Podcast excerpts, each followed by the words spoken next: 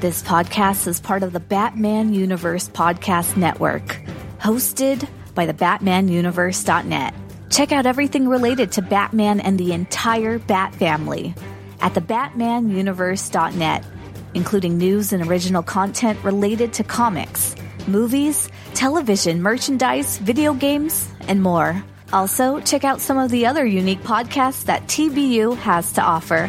Consider supporting this podcast by becoming a patron on Patreon.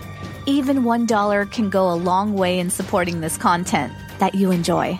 Look for a link over at the thebatmanuniverse.net to offer your support now. And now, on with the show.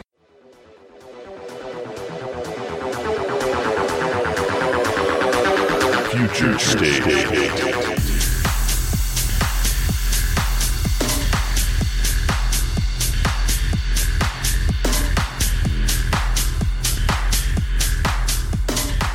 Hello, and welcome to the Batman Universe Comic Podcast, Season 13, opening episode, Future State, Part 1 of 4.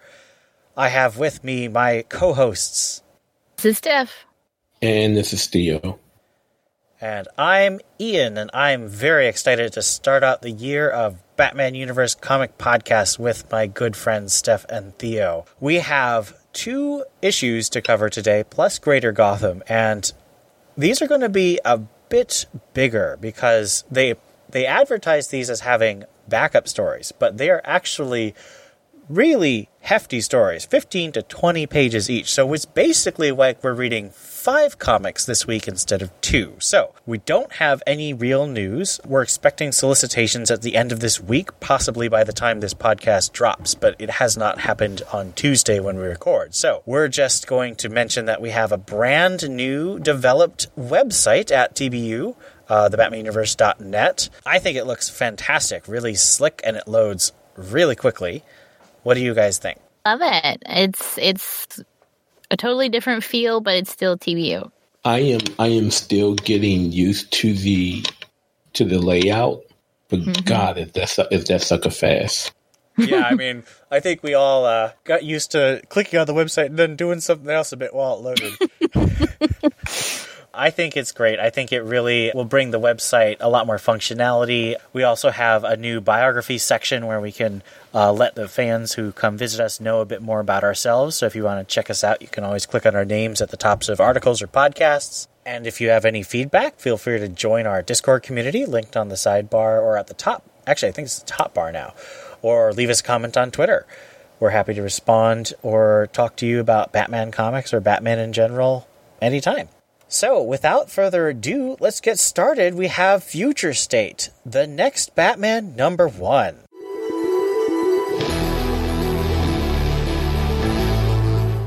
Future State, the next Batman, Story One, the next Batman, written by John Ridley, art by Nick Derington.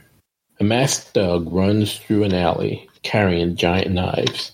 He's accosted by Batman, who disarms him and takes him out. As the perp falls to the ground, Batman is confronted by two officers of the GCPD, who attempts to arrest, to arrest him. Batman gets away as the cops realize he's captured a wanted serial rapist. Batman looks over the city and realizes that he shouldn't look to look at himself as a fill-in. He's Batman now, and Gotham City is his city to protect. In Little Santa Prisca, the Bane Lido gang is holding initiation. Nestor and Eddie, brothers, are looking for protection by joining. Enrico is giving them the pitch. To join in is simple. All they need to do is man up and blood in. Rico hands them a gun and a couple of Bane masks. Following the advice of his mom, Luke Fox visits a Gotham hospital to visit his sister Tam. As he walks in, he finds that she already has a visitor, his brother Tim. They argue over Tim's presence. Tim, who refers to himself as Jace now, has had enough and decides to leave. Luke is left alone with Tam, hoping that his unconscious sister did not hear the altercation between the brothers. Detective Chubb pays her former partner Whitaker a visit as he takes some in, takes in some practice swings. She misses him and remembers him as being friendly to the mass vigilantes in the city.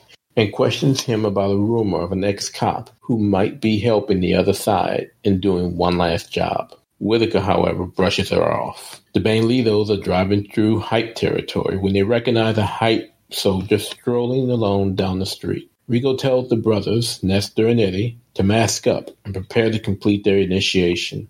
As they approach, Nestor takes aim, but is disrupted by his brother as he fires, missing the intended target. They turn their vehicle to run the fleeing guy over, but they're stopped by Batman. The vehicle crash as Nestor and Eddie takes off. Batman disarms Rico and the Bandido driver. Batman eventually catches up with the brothers, asking them to give up before the peacekeepers arrive. Nestor urges Eddie to shoot Batman, saying he will allow them into the game. Eddie turns the gun over to Batman right as the peacekeepers arrive. The peacekeepers begin firing at the three masked beings. Batman uses a smoke bomb to get himself and the two brothers out of harm's way. With no debts, Batman sees it as a good night. But will it last? So let's get our, our reactions first. This is uh, something we've been hearing about for a year. We have the specifics going to us in the summer with Fandom. How does it feel now that we have Future State, the next Batman, in our hands now? Liked that. I mean, unless you are paying attention to, to you know, the extracurricular reading, you don't know for sure or at all who Batman is, and I like that. And I like that they really they're setting up a lot of different tangents to the story. It's Well, it's you- definitely like Can you elaborate a bit? Because playing coy with Batman's identity is actually the thing I am frustrated with. So what what really advantage does it give to you as a reader? Well, you're thinking like, okay, who is it? So we have Luke, we have Tim. They possibly could be it. We got this partner that we haven't met yet, uh, Tanaka. Maybe he's got something to do with something. Uh, then there's the retired cop who's, I don't know. I think they're all parts of the story, and you have to wonder, well, what part are they? And I, I don't know. I, I like not having everything handed to me when I've opened the book. I like having to get to a different course to get figure out what's going on. I, and I, and I agree. I agree with Steph because again, if it wasn't for Ridley, you know, in DC doing what they typically do and ruining or spoiling the story by saying, "Oh yeah, it's Tim Fox," you know, because again, you know, all we knew, you know, with the comings of Future State and and John Ridley's Batman was that it was going to be someone of color. Everybody pinpointed on Luke, you know, when it again spilling more about the story, they said that it was going to focus on the Fox family. So of course everybody, you know, leans in and, and, and focuses on Luke, you know, even after Tim arrives in the I'd like to pages point of out that I did not lean in on Luke after Joker Wars. and so, you know, when you, you, you know, see, he made me lose my train of thought. Um, but you know, you people were leaning in, you know, since you know you was giving these hints. But you know, if if DC had not spilled the beans on the story before they did, I think it would have been a great surprise going into this first issue, knowing not knowing who Batman was. Um, well, I think if you didn't know who it was, you still wouldn't know at the end of this issue. No, you wouldn't. And that's what I'm saying is I kind of like that is I want to know, okay, because I kind of hate it when you open up a thing and it's like, oh, blank is blank now. And it's like, uh, but why? Uh, so this, I get to see them in action, kind of free of, of prejudice, free of, uh, what's the word I'm looking for? Maybe it's just prejudice, but free of uh, bias, I guess. Expectation? And I, he, expectation maybe. And so I'm just, she's showing me what he can do. Okay you're you're all right. You you you aren't as you know I'm Batman. He's like I think I'm Batman maybe, but he's trying, and I like that. And and just, he's not he's not done anything that I'm just pissed off about yet. And and you know, again, for me, there is the way the story is written. Just going through the pages, as as Steph again mentioned earlier, there is nothing in there that says, "Oh, that's Tim." As a matter of fact, you know, you get to the panel of the next day, and the way that Luke is talking to his mom, it, you know, again, if you didn't know it was Tim based on, it would make you think, oh, it must be Luke because Luke is just waking up, you know, in this afternoon. Mm-hmm, mm-hmm, and you know, mm-hmm. and, and that would have been great had had DC not spilled the beans, even though we wouldn't have gotten the big reveal until the second issue. It, it uh, you know, sometimes DC shoots itself in the foot. Sometimes people want to be surprised. I know I do. I mean, I agree that DC shoots itself in the foot all the time, but I actually my my philosophy going into this is that I want to be excited about this character. Um, I don't. I agree. You can overhype something. You can be like, "Oh yes, this is the best Batman. This is the the greatest Batman." And I think that DC is not doing that, and that's to their credit. But I I would have liked to have Tim be a character in something. Maybe Batman, maybe a backup series in Batman, maybe a mini series, sort of like Sword of Azrael, where they led into him becoming Batman so that I could know who he is. Or at least no get to there's know build him. whatsoever. Because Yeah, right there- now, there's no build at all. right? Yeah, I- we had right the- now, I we do had not know who Tim is. Like I know what Luke thinks of Tim, but I don't know how much of that is true. And I trust Luke because he's one of my favorite characters. So I am sort of biased against Tim right now. But I know he Tim's supposed to be the hero. So I'm just I'm really struggling because I don't feel like I got enough about who Tim is.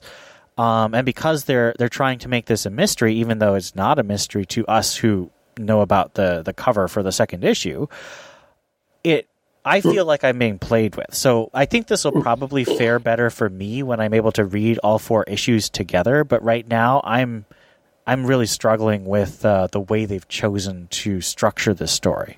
Yeah, especially without especially without without any type of build, because again, in in this continuity, you know, Tim is either mentioned or seen in two panels in two separate issues. There was the Joker Warzone story where um, Lucius' wife tells him, you know, we have to get Tim home. And then there's the one panel in Batman where Tim is just leaning on the wall. And between those two things, you you you know nothing. And even through this, it's you know, you're a third, maybe, you know, a quarter of a way through the issue before Tim comes up again. And, you know, again, if it if it wasn't revealed that this guy's going to be Batman, you you you surely wondering, well, who the hell is this? Yeah, that's true. And I, I want to say I like the concept of not knowing because it gives you the opportunity to get to know Tim. But like you guys are saying, they really made no effort whatsoever of getting to know Tim before I, mean, I will say this: like we know about Batman that he's trying, that he's not too cocky, but he's also not timid. Like he's like, I am Batman, but he's also not like, mm-hmm. I'm the only. Bat-. Like you can read Right. a tone. I think Ridley got a good tone for this Batman's voice. Um, so we are getting to know him. I just feel like it's, it's But we're getting to know him as Batman. Right. And I, I want to know his relationships. I, I want to know a lot of things about him. So I'll give this to DC and Ridley that I'm intrigued, but I, I'd rather be excited than intrigued. And I know sometimes you can be excited and intrigued, but right now I'm I'm just feeling, as I said, a little played with because they've built this up as big, but they haven't built it up in universe to be big, if that makes sense. Yeah. Um, well, they got three more issues to get it done. They do, and I'm I'm looking forward to that. I've, I'm I, I kind of wish we hadn't started with Batman because I'm sort of most I, I had the most expectations for this title, so I, I'm gonna sound like I'm not enjoying Future State, but I really am enjoying Future State. So I want to get that out there. I think Future State's exciting. I am excited about this, but I also think that for me, I really have a lot of expectations, and I'm working through the process of process of adjusting those as we go through because we we knew the idea of future state but we're being dropped into this very different world. And this is like the floundering around in the swimming pool of the story. So I, I just want to preface any you know criticisms I have with the fact that this doesn't mean I think oh man Future State's the worst because I I know there's a lot of negative buzz as well as positive buzz. There's people like oh I'm going to take a break from DC for two two months, and I'm like I I kind of get that, but like there's a lot of really cool stuff happening, and I, I, want people to to try and give it a chance if if they're willing to.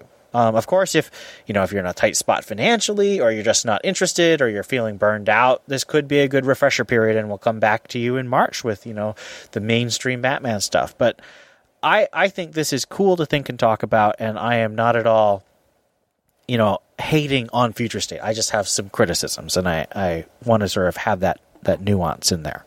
I want to do a quick comparison to the previous new Batman. So we have Azrael, we have Dick, who's been Batman uh, about three times now, uh, although sometimes very briefly, and then we have uh, Jim Gordon. So how does this Tim Fox Batman compare to our three previous Batman?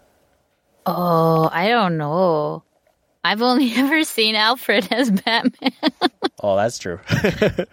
I've avoided Azrael on purpose because I wasn't a fan. One one of, of these the... days, I'm going to have to share the radio drama with uh, Knightfall with you guys. Oh yeah, yeah, yeah. It's a really good way to get through that story. It was pretty good to read it. and then what was the really other one? Long story. Bunny Bunny Bats. I also avoided because that was Scott Snyder, and then and Dick. I just haven't. I haven't gotten around to that yet. Oh man, you have to read the Black Mirror though. That's a fantastic story. No, you don't read Black Mirror. you just read Grant Morrison's first volume of Batman and Robin, and just just watch him and Damian go at each other. Damian tries to kill everybody, of course, and then Dick becomes his best friend. I might have you it. I just haven't both. it or you could just do Batman and Robin. anyway, or you could just do Black Mirror. Um, I, I do what I want. Well, Theo, tell tell me what you think, because um, I, I assume you've read all three of these guys. Uh, I know you weren't the biggest fan of Jim Gordon, but you have read him. Yes. Um, so, I mean, it, it's still too soon. Um, you know, we're only one issue in, and it, it, it's it's tough making a good comparison just based on on one issue. Um, you know, I, I don't I don't I don't think anyone will compare with you know compare to Dick when Dick was wearing the cowl. Um, but you know, we got we, we we still got three more issues of of this story to see what Ridley can do. Uh, but it's it's a little bit too soon for me to make to make a fair comparison. Well, I'm not going to make a full comparison, but here's my initial thoughts. So Azrael was was really unstable because you know he was really brainwashed and abused as a child. So he had all these psychoses. And his batman was extremely sharp edged because he was thematically a comparison to the anti-heroes of the image comics of the 90s um, because they were trying to show that batman could be the better hero without killing or being really edgy which is hilarious because batman then became really edgy. Tim Fox is not that kind of edgy. He's very much a meat and potatoes type of Batman, very street level, very save people rather than be really into the vengeance.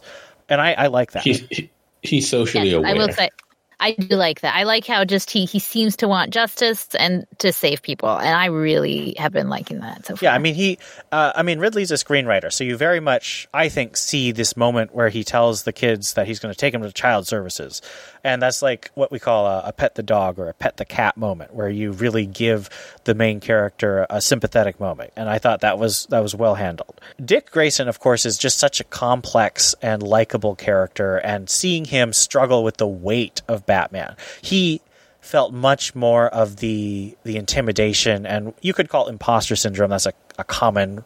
Mm-hmm. I don't like the term because it's so overused these days, but it, it very much fits um, Dick Grayson being Batman. He felt like an imposter. And um, Tim Fox has moments like that, but he doesn't. I mean, he wasn't as close to Bruce, so he doesn't have all that weight of history on him. So that's kind mm-hmm. of a fresh take on that. Um, and then you have Jim Gordon, who you know was completely outside. He never he chose not to know that Bruce was Batman, and so he comes at Batman totally from the outside and he's official. He's got the weight of the government behind him. And, you know, Tim Fox is very much still anti authority. If the corrupt cops come after him, he can beat them up. Where Jim Gordon, if he was, if corrupt cops were fighting Jim Gordon, you know, that was a much more difficult issue. So I, I think that Ridley has presented Tim Fox Batman in unique ways to the three previous replacements for Batman. So I, that's why I wanted because I, I, had some thoughts as comparing him to those three. Even though I do agree with Theo that of course there's plenty more to come, but I do think Ridley gave us some moments that we could compare to the previous Batman. What do you think happened with the Fox family? So we know that Tam is in a coma again, which I'm really frustrated by because she was in a coma at the end of the New 52, and then she came out of the coma and she was running loose company. I was like, yes, because Tam Fox was one of my favorite parts of Red Robin um, with Tim Drake. And but now she's in a coma again. Like, well, why is she in a coma? Why is Tanya, you know, Lucius's wife and Tim and Tam and um, Tiffany and Luke's mother? Why is she working with the magistrate? What do you think has happened here? I have no idea yeah, no clue. Just, I know that when stuff like this happens, you kind of have to pick your battles. And sometimes people go with what they're familiar with. So I don't, I don't know. We're waiting to see. Yeah, it, it's this is a torn family. Lucius in, in this issue, but I will assume, considering the conflicts going on between Luke and Luke and Tim, and then you know, and what mom's going through working working for Nakano and, and the magistrate that, you know, Lucius may not be on board with what's going on. Um, and we'll see even more conflict as the issues as the issues, you know, progress. Uh, but you know, most definitely right now, this is this is this the, these are not the cleavers. Yeah, this is a this is a this is a torn family in, in, some real conflict. Yeah, that's a really good description. I think that um, clearly Tanya blames Batman, and I'm not actually hundred percent sure if it's Bruce Batman or Tim Batman for Tam being in a coma. So I'm assuming that we'll get some answer to that either in this series or in the Dark Detective series, which is sort of a flashback, as we'll get to in our second review. Well, hmm, technically our fourth review. Um, there's also uh, Luke Fox is in the backup to Dark Detective Grifters, and we have little hints of Lucius seems to still be alive. We don't see him, but he's mentioned. But he also seems to be sort of incapacitated in some ways. So maybe that's part of the same uh, incident that um, put Tam in a coma as well. So there, I think there's a lot of stuff going on. I don't have a huge theory other than I, I'm hoping that it's all connected and that we'll have it revealed. I, I wanted to sort of get that information out there because it can get lost uh, in a simple summary. Lastly, what do you think about uh, Nick Derington's art? We've seen Nick Derington do Batman in Brian Bendis's Batman universe, and that was a very sort of Silver Age pulp science fiction adventure story. This is uh, classic neo noir, like Blade Runner, very much you know techno punk coloring and really futuristic technology designs. How do you think Nick Derington's art captures that? Don't know about the futuristic side of it. It seems fairly mundane's not the word at all, but it seems fairly standard Batman technology as far as like even the baddies go. But the colors are so cool. Like I really like the art in this one. I love the colors. I love the different colors of the different scenes like no scene is really the same and they each kind of have their own feel and tone and i really really liked it and i liked the, the line art and, and the color blocking it's just i don't know i thought it was awesome.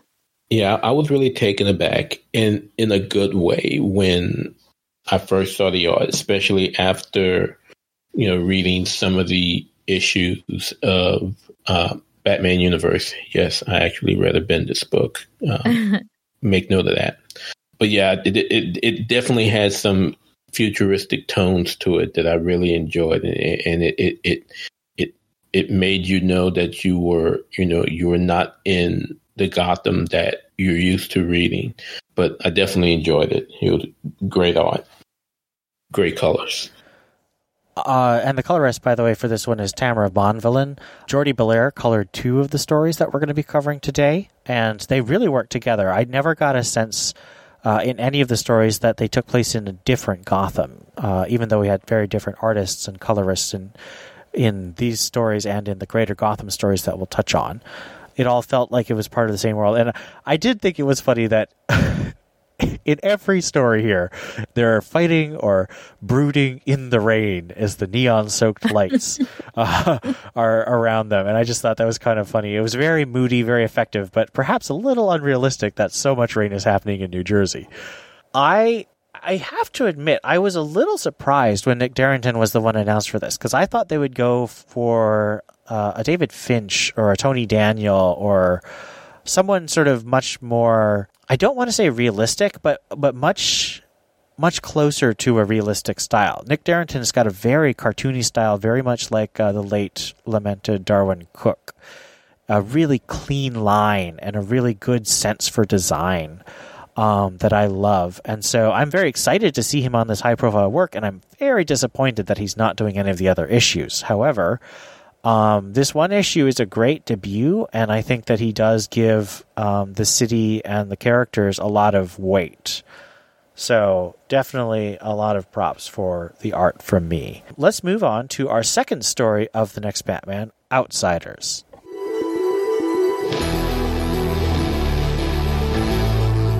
Outsiders, written by Brandon Thomas, art by Sumit Kumar. A police chase makes its way onto the Tri-Gate Bridge as Duke Thomas races to reach a barricade set across the lanes. As he and his passengers jump the barrier, a peacekeeper gives chase as his partner attempts to stop him from going outside of the jurisdiction. They are confronted by Katana, who chases them back across the barricade. After ensuring Duke and his passengers were safe and headed to a safe house, Katana goes to investigate rumors that the magistrate has infiltra- infiltrated the area she has been protecting. Tatsu finds an abandoned building and, after taking out multiple peacekeepers on multiple levels, come face to face with their former fellow partner, Caliber, who, after receiving some upgrades, is now working with the magistrate.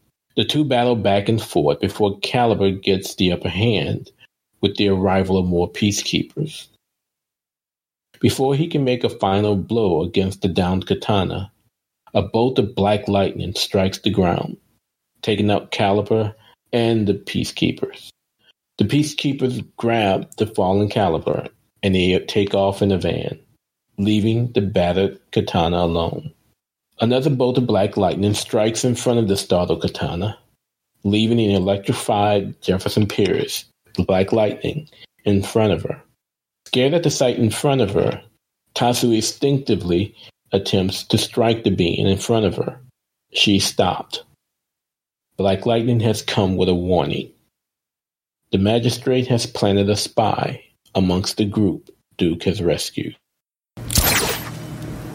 So, what do you think of this outsider's story? It very much feels like a continuation of what Bryan Hill did with the Outsiders book in terms of cast and the relationships between Katana, Duke, and Jefferson.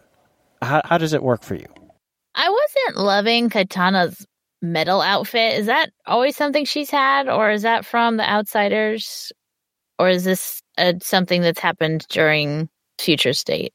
I think it's a future state thing because she did Oh. not look like future- that in Outsiders. Oh, Yeah, it's a future state thing. I really think that was the only thing that really kind of threw me off. I enjoyed this. I liked their relationships. I like that Duke is kind of trying to seduce himself, but do the do a right thing. I think that kind of gives him a character development that he didn't maybe have before. I, I kind of gave up on Outsiders, so I kind of knew who Caliber was, sort of. I had seen him in Outsiders, and like gave up. I really liked the the level, the the splash page with the the different levels that Katana fights herself through. I thought that was really cool. I like that.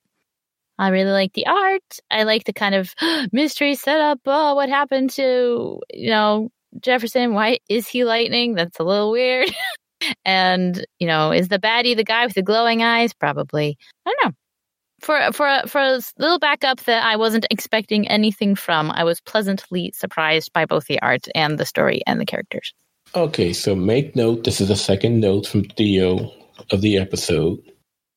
I absolutely love this story. So, of, of the three stories in this issue, this was actually my favorite, and Ooh. this this means something considering I absolutely hate Duke Thomas as a character. um, but as Steph really? mentioned, you Oh, my goodness. but but as Steph mentioned, you actually got a little bit of character development with him, and that is something that you have not seen anybody else do. It- you know, I had high hopes that that Bryan Hill would have been able to tackle that when he was writing Outsiders, but that didn't happen. But I absolutely loved this story. This was this was easily for me the the the best of the three. Again, not saying that the other two were bad; they weren't. But this one, this one, this one was the one I enjoyed the most.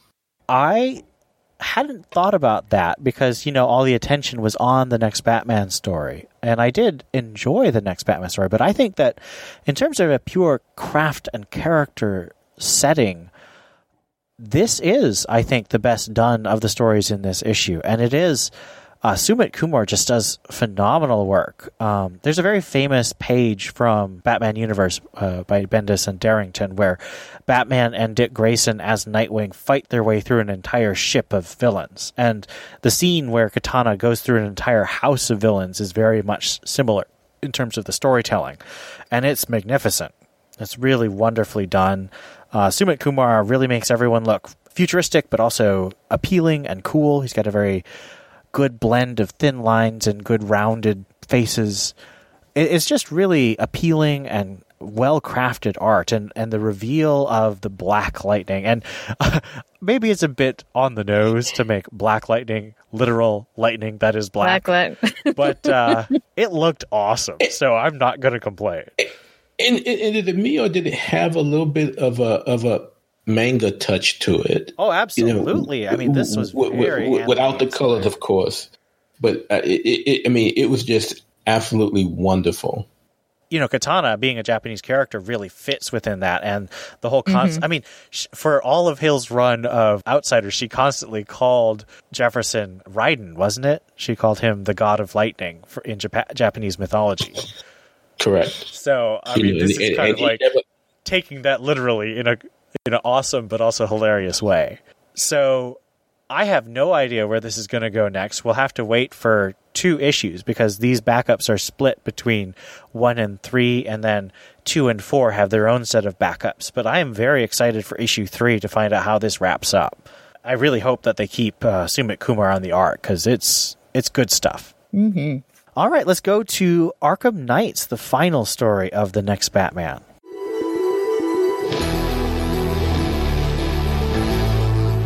Arkham Knights, written by Paul Jenkins, art by Jack Herbert.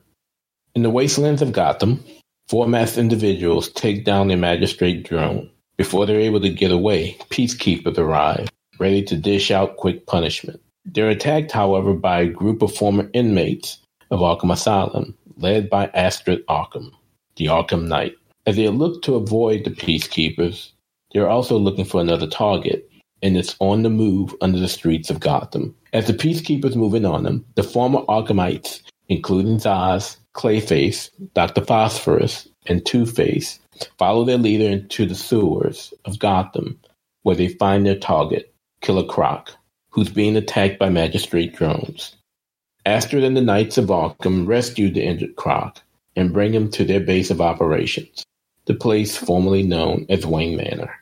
As Croc heals in stasis, Astrid goes and does her best to confront Dr. Phosphorus, whose radiation continues to worsen and kill him. She promises her soldier that they will find a cure. Back in the wasteland, the peacekeepers, led by Peacekeeper 12, are striking terror against the citizens, looking to draw out the knights. Their actions work, and the knights enter the battle. After a valiant fight, the knights triumphantly take out the peacekeepers, including Peacekeeper 12. they leave, heading towards a GCPD precinct. Their new target is there. So I wanted to ask Theo because this story has been getting either a lot of meh um, reactions or negative reactions from most of the fans I've talked to or listened to. But you had some unique perspectives in your review. So could you share some of the positives you found in this story for us? No, I think I, this story was really nice, in, in, my opinion. I think I might be the only person in the Batman universe and, and who who did not have a negative take on this story. Yes, Astrid as the Dark Knight is still a dumb concept. When you look at this, when you look at this story, and, and especially compare it to what we got when she was first revealed to us in, in the pages of Tomasi's run of you know of detective. It, this story was not bad at all. You know, you probably saw more again more character development of her in these few pages that you got in the entire what four to six issues that the that the Arkham Knight got in in Detective. Yes, she's still senile and and crazy, and you know it's still cult like with her soldiers following her. But you got some good development in in this story from what from what how I read it, especially especially compared to what we got in Detective Comics. Now, again, this is of the three stories. This is the least favorite of mine, but still, it, it, it was a good story. It it it, it wasn't. I, again, I, I I must be seeing something different from everyone else uh, because I I didn't think it was a terrible story at all. I personally wouldn't call this a terrible story. I just was really struggling. I think that the the Arkham Knight story uh, in the Tomasi detective run really biased me against Astrid, and she was definitely better here, but it, it feels like a different character. Like I don't see how we got from the Astrid in Detective Comics to this Astrid. This this Astrid's a good leader concerned about her men, whereas Astrid in Detective Comics was a cult leader who liked to sacrifice her men brutally.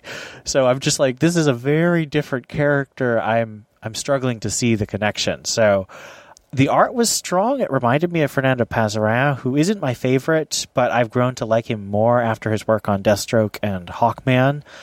I don't have a ton to say, uh, other than I think it's kind of funny that these guys take out Peacekeeper 12, who I think is the lowest ranked of the Peacekeepers. Uh, most of the Gotham stories have either the presence or the threat of one of the numbered Peacekeepers, 1 through 12, with Peacekeeper 1, of course, being the most terrifying, being the one who killed Batman. So I think it'll, I think it'll be really interesting to put together the different kinds of peacekeepers and how they are defeated throughout this whole Gotham future state world. Um, any other comments we have on uh, Arkham Knights before we give our ratings? My dislike for this one was just a lot more personal. Like my personal flavor isn't giant groups fighting. Like I didn't really like Suicide Squad. I don't read Justice League. I just don't do well with giant groups. I struggle through Teen Titans sometimes. They're not that many, and Damian's there, so I I sacrifice. But you know, I'm not a big fan of the big groups. I don't understand why they're fighting for good. I can understand maybe a few villains having a good heart. Like we've seen Clayface turn turn about sometimes. We've seen Dr. Phosphorus in the past turn about. But Zsasz is a psychopath. He would never fight for saving people. And I hate that Two Face is there because Two Face was turning a new leaf. He wasn't, uh, and now he's going around killing people. I mean, they're baddies, but still, anyway. I was personally offended by this story. but, but, but you got you, you, you got to remember, you know, Astrid is is even though she's the daughter of of our good friend Arkham, she easily could have been a patient. And you also got to remember she was raised around these guys, and you know she she she she truly feels that her mission is going to save Gotham. You know, she still has this mission of seeing the sun rise over the city, whatever this sun is supposed to be. Um, and you know, do is wait a few hours. Yeah, and, and they and they and they bought into it. You know, they bought into it. I just it. think that so many of them to buy into Yeah, it, I- and I have a very specific idea of Zsasz, and he is an unredeemable monster. He lives Yeah. to kill, and I think that Well- Zsasz is just too far gone from that. Well, I, think I think I think that that's going to be revealed because if you remember, there were a few panels in there where Zsasz, you know, countered what Astrid was saying, whether she was talking to Harvey, which you know he, you know, Zsasz says, "Oh, he's not one of us," you know, and he he seems like he's going to be the problem child. So I wouldn't be shocked nor surprised if why have him there? Throw him in prison. To Kill him. cause problems. I, I think I think it's gonna. I, I, I, again, I think Zsasz is a not not necessarily a plant, but he has his he has his own ulterior motive that Astrid doesn't see yet, and once she does, it's going to come to blows. I think that's how this is going to end. I think I think that you know, you know I think ultimately all of them, with the exception of Zsasz, you know, see themselves as doing good. They're protecting the wastelands, and you know they're gathering more soldiers to continue doing that. But I think in the end, you know, Zsasz might re- reveal himself because again, you know, there were those few panels where he seemed to counter what the leader wanted. Harvey was turning over a new leaf, of course. You know, Croc was turning over a new leaf. Phosphorus, of course, you know, he he he is who he is. But I think I think in the end, you know, this is a funny group of, of fellas that um that we that we're dealing with here. This is this is a the different type of Suicide Squad. I think that's a very astute and thoughtful take on the story. I maintain that it still didn't connect with me, You- but I think that, You hate it. as I said, I don't hate it. I'm trying to think. Do I hate any of the stories we're covering today? No, I don't hate hate any of the them. stories. Hmm. Um, this is just definitely my least favorite of anything we're covering, including Greater Gotham. So let's get to our ratings.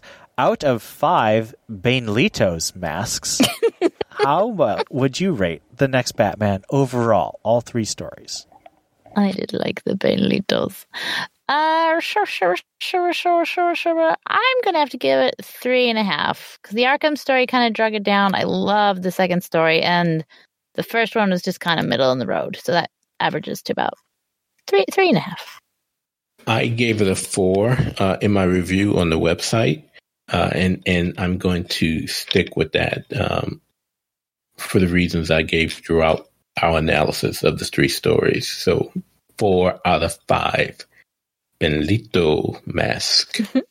I am also with Steph. Overall, um, I thought that the second story was very good. Uh, the first story was good, but my expectations mean that it. I, I think it should have been better because it's supposed to be a big splash, and I think it was more just a, a decent story.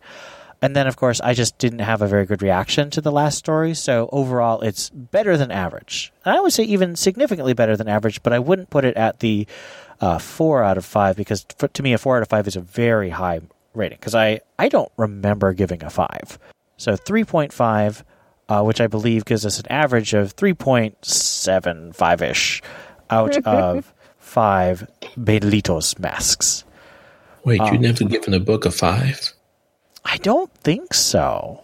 I never have. Annual two. That's Annual as close. I think. Did I give that one a five? I might have given that one a five. I don't Annual think two I was was definitely a five. Cast. No, you weren't. But annual two was definitely a five for me. That- If- yeah. If If I didn't, I should have. have. I don't. I don't know. I'm a five to me is just something I. I don't feel. I feel like a five is something that I should give maybe once or twice in my life, just because it should be that good. So, I've already qualified that a five must have a Batcat wedding, and so I may never give a five. well, I mean, there is a Batcat wedding in uh, uh, Brave and the Bold back in the 70s. Um, And technically, there was one in, in, in annual too because they were married and had a child. And Well, but you have to see the wedding, I think Steph is saying. uh, yeah, yeah, yeah, yeah. you're gonna see the wedding. Okay. Well, they had wedding bands. All right. So let's talk a little bit about reviews and community. Our new website is full of bells and whistles for you to press and subscribe and join our staff and talk to us through Discord or Twitter. So go ahead and do that. We'd love to hear what you thought about this episode. Send us a message at any of our various social medias or at our email, tbu at thebatmanuniverse.net. If you're a patron, please let us know on our Patreon page. We are tossing around the idea of setting up polls for selecting the TBU extra issues. So if you think that'd be a good idea, please let us know. Leave us a review on various services, YouTube, Stitcher, or iTunes, and we'll be happy to read your comments and reviews on air next title. Let's move to our next review, which is Future State Dark Detective number one. The first story is called Bruce Wayne is a Dead Man, and that's written by Mariko Tamaki, drawn by Dan Mora, and colored by Jordie Bellaire. The timeline of this story shifts between the past and the present. Now, Bruce Wayne wanders the streets of Gotham, presumed dead as both Batman and Bruce. Then, he is shot by Peacekeeper 1 while dressed as Batman. He's sewn up in a back alley by a corrupt surgeon, and then in the present, Bruce stops a mugging, but the magistrate's forces chase him down instead of pursuing the muggers. When he sheds his civilian disguise to become Batman, uh, but this time a stripped down, sort of urban combat Batman instead of the classic look that we're familiar with, he's shot in the leg. Bruce vows to take back the city using his knowledge of the money and technology that the magistrate took from him. So, what do we think of our first look at Bruce Wayne in the world of Future State? I love it. It's so gritty, and he looks so good in a hoodie, and he's got stubble, and it looks really cool. But as for the story, um, it was good too. Uh, it's it's intriguing. It's like why why is, I didn't quite understand because he gets shot, but he looks he's he's Bruce. He dresses up as Bruce with a gunshot wound, and then suddenly he's dressed up as Batman getting treated by the weirdo doctor. It's a little confused by that.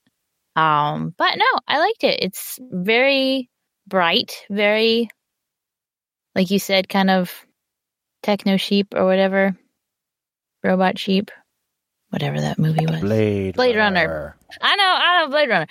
Um, no, it was very cool, and his he's still Batman. He's still just ambitious. He he would be Batman if he was a paraplegic. So not having money and shot multiple times is not going to stop him. So I liked it, and I liked I liked the feel. I liked the tone and the voice, and I so I'm interested to know where she's going to go with this.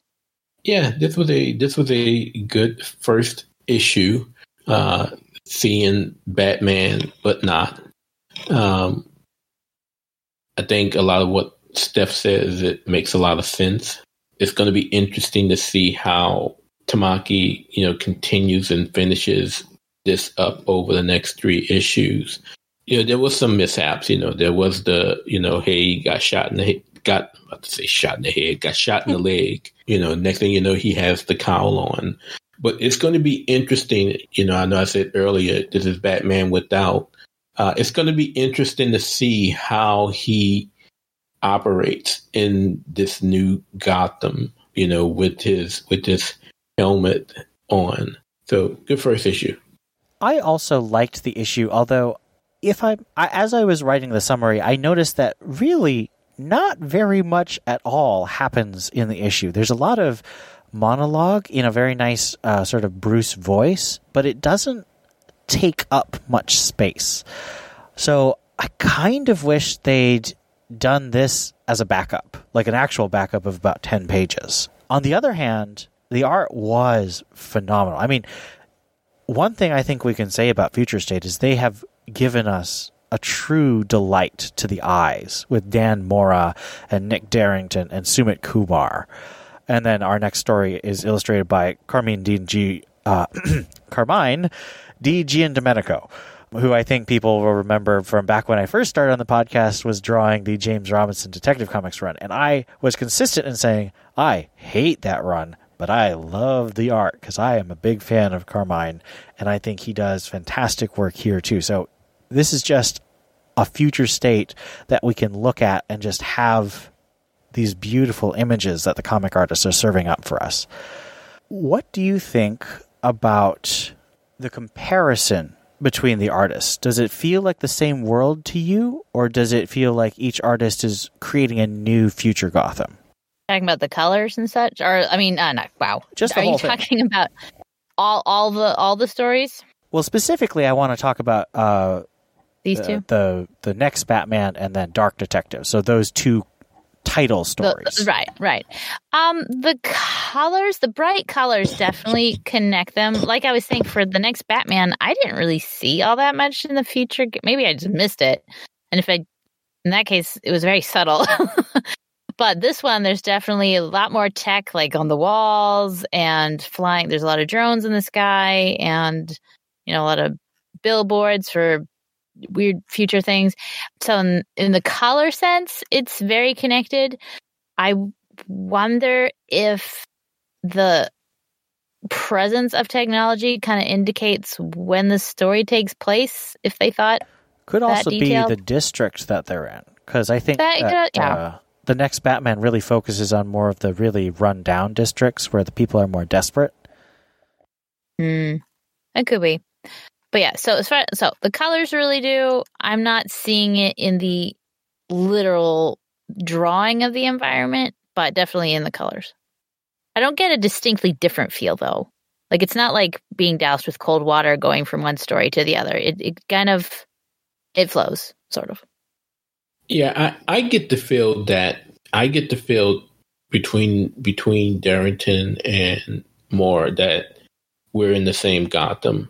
You could you could definitely tell that they're in different areas, you know, between Bruce and, and Tim, but it, it's it's it's Gotham, and you know, there's the I see the the futuristic pieces throughout both of the stories and the two different issues. So yeah, I can I can see that we're we're in Gotham. I tend to agree. This does feel like different parts of a huge city, but I like the sense of exploring different parts and, and seeing different sites, but feeling like I'm still in, you know, my favorite fictional city of Gotham, even though I'd never actually want to live there. This is cool. I am very much looking forward to the next issue to find out how uh, Bruce, you know, becomes. I'm assuming he goes underground. Now, it's possible that this ends in the actual death of Bruce Wayne, but I'm hoping not, because I'd like Bruce to still be around. Why would you say that? Say what? Bruce can't die. This is impossible. There's no Bruce true died in in annual comics. number two. He totally can die. But no. Ugh. It's- He also died. You know, let him die. I mean, you know, who dies instead dead? My thought, you know what I was thinking when I was reading this whole stupid thing? I was like, okay, listen, everything's gone to crap. He can go get Selina now. I mean, it can't get any worse. At least they could be miserable together. Ah! Well, we'll have to figure what out what's going on with uh, Selina because she has her Yeah. own story. She has uh, her own next story. week. hmm All right, I'm going to move on to our next story Grifters. Uh, number one, written by Matthew Rosenberg, penciled by Carmine Di Giandomenico, colored by Antonio Fabol- Fabela. Uh, the title is No Future Past. Cole Cash, the high tech thief slash mercenary called Grifter, stabs a man, threatening him with a gun over a card game, and the GCPD picks him up after a fairly large brawl in the bar and on the streets. In custody, Cole meets Luke Fox, another captive of the police van, because of his long gone days as Batwing. Luke convinces Cole to break them out, which he does in spectacularly difficult improvisational fashion. Cole takes Luke to his apartment, where he threatens Luke for the real reason he wants to get out of Gotham. Luke refuses to say, but gives Cole $50,000. On their way out of the city, they run into the Black Mask Syndicate and flee in a hail of bullets right into the Huntress's home. So, like the previous story in this issue, this feels like it's a bit more there there is a lot more action. So a lot of the page space is used up in in gunfights, but I feel like it's Cole is not super strategic. He's just kind of throw a bunch of bullets and running and punching until you get out of the situation type of fighter. He's very much not Batman. So it, it felt a little aimless at times and could have been tightened up a bit. So I almost wish these two stories had been backups to the next Batman and maybe release Outsiders and Arkham Knights as their own issue. I don't know. I have a theory that all this stuff was actually going to be a bunch of two issue miniseries, but they decided to package them as larger issues to sort of get readers used to the idea of anthology issues and backups for their initiative in March. But what did you guys think of Grifters? Was the bromance I never knew I needed. This was absolutely fabulous. Like yeah, the action might have been aimless, but I think there's like relationship building in there. Like, although Luke's knocked out for most of the escape because uh, he hit him too hard. But I thought it was absolutely delightful. The art is just so much fun. The banter is so much fun. The chaos is so much fun. I think that the space taken up was totally worth it, and I I enjoyed reading this. And he's kind of like like a non I guess he is he smokes, but a less smoking, more American Constantine sort of. But I like him. I liked him a lot. I still don't know what Grifter's deal is or who he is, but I I like him. Well, this is very similar in character to the last series I read by Rosenberg, which was um, Hawkeye Freefall for Marvel. Mar- uh, Rosenberg does a ton of stuff for Marvel, but apparently he's not exclusive. Hawkeye, Clint Barton in that series, is very much a fast talking, improvisational guy who gets in over his head and then just shoots until he gets out. And so I think Rosenberg kind of developed a flair for that. And he's always been a really good, witty dialogue writer. So I definitely agree with you there. There's a lot of good relationship building between Cole and Luke. Um, Theo, what do you think? It's it's it's is it ironic or coincidence that in both of these books that we reviewed this week that the second story turns out to be the best story of, of, of the issue because this was this was absolutely great. I love this story. Yeah, there's there's definitely a romance brewing between between Grifter and, and and Luke. If there was one thing that that drew me off, and and, and I guess once Future State is over, we'll have to figure out where things fit in is that, you know, just the week before in reading the next Batman, you know, Luke is at the hospital holding Tam's hand and mm-hmm. now here it is. You know, he's mm-hmm. he's under arrest and, you know, needing help to get out of Gotham. So it's going to be interesting to see how these how these stories stack up in the timeline of, of future state but it was it was absolutely a great story, and, and it was absolutely wonderful seeing Huntress at the end of it. You know, I know as we go into March and we get back into you know the the present with with the with the two main books. You know, uh, Dan Mora has a cover with with the Huntress in it, and so you know, seeing seeing her in this story as it ended means that she is likely to have some some prominence prominence um, once we get back to the present time in, in March. But this again, absolutely great story. It, it, it was my favorite one of this issue. I would agree. I think this was much punchier story, and just because there's actual interaction between Cole and Luke, whereas Bruce is almost always by himself or kind of in his own head in Dark Detective. Grifters was just high octane. And mean, I've already gone embarrassingly at length about how much I love Carmine's art, but the the way he draws the gun battles with uh, just the flashes and it's almost like confetti, but it's like deadly. So there's just this sense of menace, but also beauty in the action. And I am I'm a huge Huntress fan. She's been gone for so long. I think the last thing Huntress was really, I mean, she's popped up a couple times in like a background shot or in Detective Comics. She was like in a panel in one of the stories. But actually, in a story last time was in Constantine, uh, the Hellblazer by Tim Seeley. And that was like oh, three years ago, I want to say. Maybe two years ago. But it's been a long time. And so having her back, I am very, very excited to see what happens both in this story and in Detective Comics because Dan Mora drew her on the cover of the first issue of Detective Comics in March. And so I think it's really cool that in Dark Detective, even though it's not by the team that's going to be writing, that they seem to have lined up that character so she's going to be in Dark Detective and then transitioning to Detective Comics. So that's really kind of it just feels really clever the way the editorial have positioned this story to lead into March. So very excited. Let's give. Well, uh, hold on. I do want to talk about that a little bit. Like, Yeah. do you, I don't know. Do you really? Th- I guess I'm just talking to someone who's thrice bitten, so much shy. do you? Do you think that they've actually plotted it all out and all the books are working together and that we'll Luke being in two places I may really makes sense because of the timeline? I do. that we don't and know the yet? reason I say that is because I read this uh, very illuminating interview with Mariko Tamaki, and she said that the Batman books for Future State are a real machine. Like they have this whole where things slot in and come out and interact thing going on with the books, and I can see the beginnings of that. Now I can't tell you how it all works together yet because we've only seen the first two or three weeks of these stories, so a lot of them are still spinning up but I can sense that there's a coordination going on here, and so I do think that it's on purpose.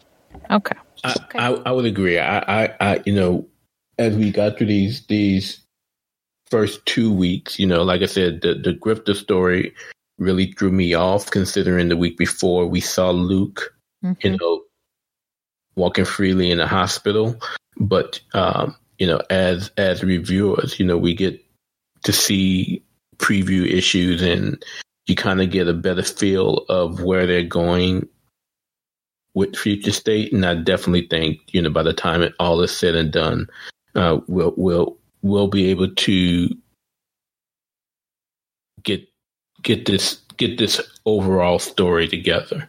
At least i hope we can to where we can you know go in and pick out all of the stories not just the main one but the backups as well and see how they fit together you know and you know perhaps even do put them in in chronological order so that it can it can make a lot more sense.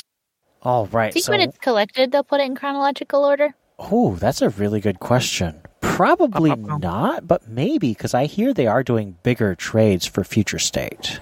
Hmm. Oh, who knows? I don't know. That'll be very curious. I will. Note to note to DC, you, you know, do us a favor and make that happen. That, that would be really cool. I think that would actually be a very exciting thing for fans. Let's give a rating out of five masks. So Grifter, of course, wears a mask and he forces uh, Luke to wear a blindfold. So out of five masks, what do we give Dark Detective as a whole? I really, really liked it. And I know, I know Dark Detective was kind of lacking dialogue and plot progression, but it wasn't bad. Like, I think I enjoyed both of them very much. I think I might give this a four out of five just because of how much I really liked the Grifter story and I wasn't disappointed by the first one. So I give it a four. Yeah, it's most definitely a four for me. I mean, it's a four for me just on the art alone. Um, but again, great story with the grifter and and Luke, and a pretty decent story by Tamaki uh, with Bruce. So most definitely four out of five. I am going to do something that because I'm running the podcast now, I am going to allow myself to do. Um, and that is, I'm giving this a 3.75 because I can't quite bring myself to give it a four. Um, I'm much more interested in endings than beginnings, but this is really good. And I do think it was more enjoyable overall than Next Batman and uh, Terrible. the, the backups just for Next terrible. Batman. That's Uh, terrible. It's terrible. so I can't give it a 3.5, but I am going to give it a 3.75, which I think gives this a 3.9. Nine. Uh, it's four. That's a four, dude. It's four. You can average round if you want, but I refuse. um, so that gives us, uh, um, let's see, what's it called? A mode of four for Dark Detective. Let's talk a little bit about Greater Gotham.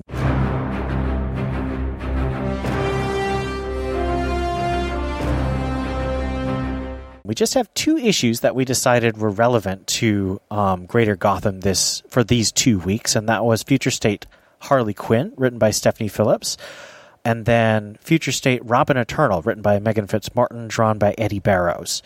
Um, what do we think of Harley Quinn? I loved the art. I was a pretty big fan of the story, and the more I got into it, the more I just I love seeing psychologist Harley. And so, where she's kind of brought to this point where the only thing that she was kind of allowed to do because she's tied to the chair is be a psychiatrist and she can't help herself. It's interesting. It's it was interesting. I, I very much liked it. I'm a huge fan of anime, and the art was just so anime style, manga anime style. I'm super disappointed that it's a Black Mask story, but I guess because of the movie right now, we can't really divorce Harley from Black Mask. But uh, it was good. I really, really enjoyed it. The art saved this issue. The, the art was wonderful. The story for me was pretty meh. Uh, but again, you know, I am I am the unqualified uh, great Harley hater here. Uh, so you know, unless it's unless it's Harleen, uh, yeah, I, I, I wasn't a fan of this again. But I am I am quite biased uh, as as not being a fan of Harley Quinn. But the art was beautiful. I'm kind of weird in that I really like the story. Um, this is basically Silence of the Lambs with uh, Harley Quinn as uh, Hannibal Ah, Lecter. Hannibal Lecter. Yeah, and uh, Scarecrow as uh, Clarice, which is kind of a weird flip in so many ways because Scarecrow is the actual, you know, serial killer, uh, bad guy psychologist, whereas Harley is also a, a bad guy psychologist, but she's not nearly as into the the death and destruction. Usually, at least, especially not these days. I've become more of a fan, especially since I, I did reviews for Harley for quite a while, um, and I'm still doing reviews for the White Knight Harley, which I would recommend. This art confused me because there was a lot of stuff that was really beautifully drawn, but it was framed in such a way that it felt off kilter, and my eyes didn't know where to go in the frame. So I I was visually confused while I was still enjoying the story. And I'm very excited to see what happens next because Harley's clearly gotten herself where she wants in this stage of her plan. She's gotten a lot of privileges. So now I want to know we're assuming she gets free, but what is she going to do? What is her goal in that freedom? So there's a lot of really cool motivational stuff in this. And this is the author. Uh, the writer, but not the artist who's going to go on to do the Harley Quinn series. So I'm very curious to see how that goes and whether or not Harley Quinn series in March is going to be in continuity because the last series by Sam Humphries and the Conner Palmiotti team was not in continuity. That was very wacky and uh, breaking the fourth wall, so it didn't really fit into continuity on purpose. I'm wondering if Stephanie Phillips is going to really put this in continuity, um, which would be a new state for the Harley series. Yeah, I was I was a fan of this, uh, even though the art didn't quite work as well for me. Uh, let's talk a bit about Robin Eternal. This is starring Tim Drake with supporting characters uh, Stephanie Brown as Spoiler slash Batgirl and Darcy, who is a member of the We Are Robins. Now, I checked; she's not an, uh, one of the original members, but there were huge scenes where all the Robins got together, so we're assuming she's one of those. What did you think of Robin Eternal? Of the four we read, like the four books we read, this was my least favorite. Is this the guy that did the um a lot of the art for uh, No. sure, sure, sure. a lot of the art for uh Detective Comics? Yes, he was the Um, main Yes. artist for Detective Comics. I didn't like that art. I don't like this art. No. No, I can't stand it. Tim looks so funky. All the faces look like distorted. I don't. He's old. He's older, Steph. Come on. You should shouldn't be coloring if you're having a stroke or something. I don't know. a stroke? I don't know if you're old. What's your excuse? I don't know. I was not a fan. It's not my favorite. I can understand that people like it. it. Is not my cup of tea. It's the reverse of the Harley one. I absolutely adored the Harley one, and and and you know, you guys didn't. That's okay. We are allowed to be different. But I liked the characters. I yeah had no idea who Darcy was. She was kind of I Well, felt she's a, a little bit like I so nobody knew. Okay, good. Okay, good. But yeah, it was kind of interesting. Uh, resin is very stinky, and you should not be around liquid resin without a gas mask, so they're gonna die. But other than that, Oh, another thing I should mention is that um, Darcy is deaf, so actually Tim uses some sign language in some of the scenes, Mhm. which I really liked. yeah, that was pretty cool. Yeah, yeah, yeah. It had a lot of personality and character beats, and the plot was kind of meh. It's like, oh, resin made from Ra's juice. This is great, but whatever. juice. What's the Ra's juice? What's Ra's juice called again? Lazarus Pit, Lazarus pit juice. Ross it's juice. like- oh, that's classic. but it, it was it's a little it's a little much for me but it was it was still enjoyable i still i don't like it wasn't a bad read at all it just wasn't my favorite of the four Okay, so fans, it would behoove me if you all don't get Ra's Juice trending uh, after this Do episode it, drops. Do it. do it. I love this story. This was this was a fun book. So again, it- it- of all the Robins, Tim is probably my least favorite, but this was an absolute great issue, and you know the portrayal of Tim in this book as Robin was done damn near perfectly and I absolutely loved it. I loved Eddy Barrows' art, but again, I also loved it when he was on Detective Stuff. but yeah, the, the entire idea of you know Tim's particular mission as we go through Future State and Gotham, and and it seems like you know each character is is, is tackling a a different part of the conglomerate that that is the magistrate. But this particular one seems to be quite exciting.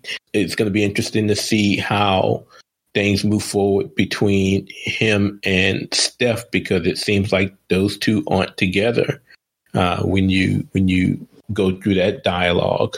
But th- the story and the way it ended, not to spoil it, but the way the, the, the story ended was absolutely great. Uh, I'm I'm actually you know can't wait for the next issue to to come out. But yeah, great story, great art. I I do understand where Steph is coming from. I found Eddy Barrows a little of bit of an acquired taste, but I did acquire him. I've gone back and read his Nightwing, written by Kyle Higgins back in the New Fifty Two, and of course I was a huge fan of Detective Comics, and so I, I'm very familiar with him. And there are some things that I'm just like. I wouldn't draw that if I could draw as well as Eddy Barrows, but Eddy Barrows has, you know, his tastes and he's really good at getting these dark action scenes. Like sometimes when he's doing some of the more tender moments, it can be a little odd, but this is a dark story, and I think it really works for that. And he even does get some good tender moments between Tim and Darcy, and some emotional, awkward moments between Tim and Steph. And I particularly like how Meghan Fitzmartin, um, who's a writer for the Supernatural television show, and she also does a really fun podcast called Wine and Comics, where she reads comics and drinks wine, uh, appropriately named. And she just gets Tim's character. He's very loyal. He has a real tunnel vision about heroism where he, you know, loses a sense of self-preservation and just goes in for the the victory to save people. Um, he's very awkward around Steph. He doesn't know the right thing to say, so he does dumb stuff, which I think is very appropriate for Tim. And I just for a brand new writer to comics to get Tim so well, and she does a really good job with Steph, and she creates this brand new character of Darcy, who I really liked. I I was really impressed. I was very excited, and I was, of course, uh, inclined to like it because I love Tim and I love Steph. But I was impressed. I'm very excited to see what happens. I hope that Tim, Steph, and Darcy can have a major victory in uh, decreasing the magistrate's supply of these massive war droids. And it's possible that this happens relatively early because we haven't seen any of these big war droids fighting uh, the forces of Batman and the, the heroes so far. So it's possible that Tim was successful and took out the supply of big droids so that they only have their peacekeeper forces. The ciphers. The With the cipher, the cybers, I think cybers, cybers. what they call? Cybers is Yeah. what I called them. Did, did Unless you get it the takes sense place that he? ahead. I mean, later. I mean, it could also happen later, but I'm I'm wondering. It could happen either way. I mean, it could happen just before the big climax, or it could happen early on, so it takes out some of their their bigger guns, so they can't bring them to bear. So, Greater Gotham uh, so far has been quite good. Uh, worth checking out. Worth collecting. Uh, just really good art, even if you may not be a fan of one or the other, as we had voices that didn't really appreciate them, but they were skillful. I definitely think that all of us appreciate the there was skill, even if it wasn't to our taste. But yeah, Greater Gotham and Gotham in general seems like it's really a fun place to be during Future State for readers, not for the people in the stories. Let's be clear. so uh, let's get to listener feedback. Sorry to interrupt, Master Bruce. Ringing your phone now. This needs my attention. on the Discord, uh, we had several uh, feedbacks and bits of conversation. Uh, so Daniel Goldberg mentioned, uh, "Hey Ian, thanks for the shout out on episode 313 regarding his disdain for Bengal's art. If it wasn't clear, I actually really did like number 104 a lot, especially considering number 104 and number 105 in tandem. I thought the entire closeout to this arc was just fantastic. Uh, so thank you. We had a really good Twitter conversation uh, with Theo and I and Daniel about this issue because there were three different artists and it was sometimes very jarring. Uh, but I think Theo and I appreciated the art, whereas Steph and Daniel didn't like that very much. So you were not alone, Daniel. um, and I also really enjoyed the way the characters worked together and it all flowed into 105 as a conclusion. I asked a question in the podcast channel. Uh, uh, this is me, by the way. Uh, do people think that the return of Dick Grayson makes the Uberix storyline worthwhile? Uh, Theo mentioned that it was too early to tell. Daniel said that I'm dubious. And Tony mentioned that the Dan Jurgens stuff was all right. I think he did a decent job given the story points the previous writer gave him. The Nightwings were decent. Their plots, I think, were more interesting than Uberick. And I would agree with all those things. I think it is Yeah. too early to tell. Um, I am also kind of dubious. I don't think it was worth spending nearly two years on Uberick. Um, but I also agree with Tony that the Nightwings were fun. I liked getting to know them. I thought they were cool guys and definitely more interesting than Uberick. um, so, uh, a little upset when he broke up with Bea because at least Bea was like a connection to that, and it was like okay, so at least maybe it wasn't totally for waste. And then they break up, and he goes out to be without her, and it's like okay, so like no, there's literally nothing of Uber Rick left. It was a waste of time. and, and, and here's my thing about those two breaking up. I I would have been okay with them breaking up if they just had an argument and you know what, I'm done, I'm out. But the rationale behind Dick breaking up with her is a total crock. It's a cop out to use Bruce's excuse, you know, that that that you can't be who you are and be happy and, and being that I just think that's that's a total cop out considering the the person Dick Grayson has always been. And for them to just throw that as the reason for he and he and Bea to no longer be together, that that was just a, a cop out for me. I, I I would have rather have seen her get killed than to just use that as an excuse for them to not be together anymore. I just think it was sloppy, just sloppy. All right. If you have opinions about Uberick or about Future State, please let us know. Reach out to us on Discord. We're always uh, checking that. Um, hit us up on Twitter. We're, our handles are all in the uh, show notes for this episode.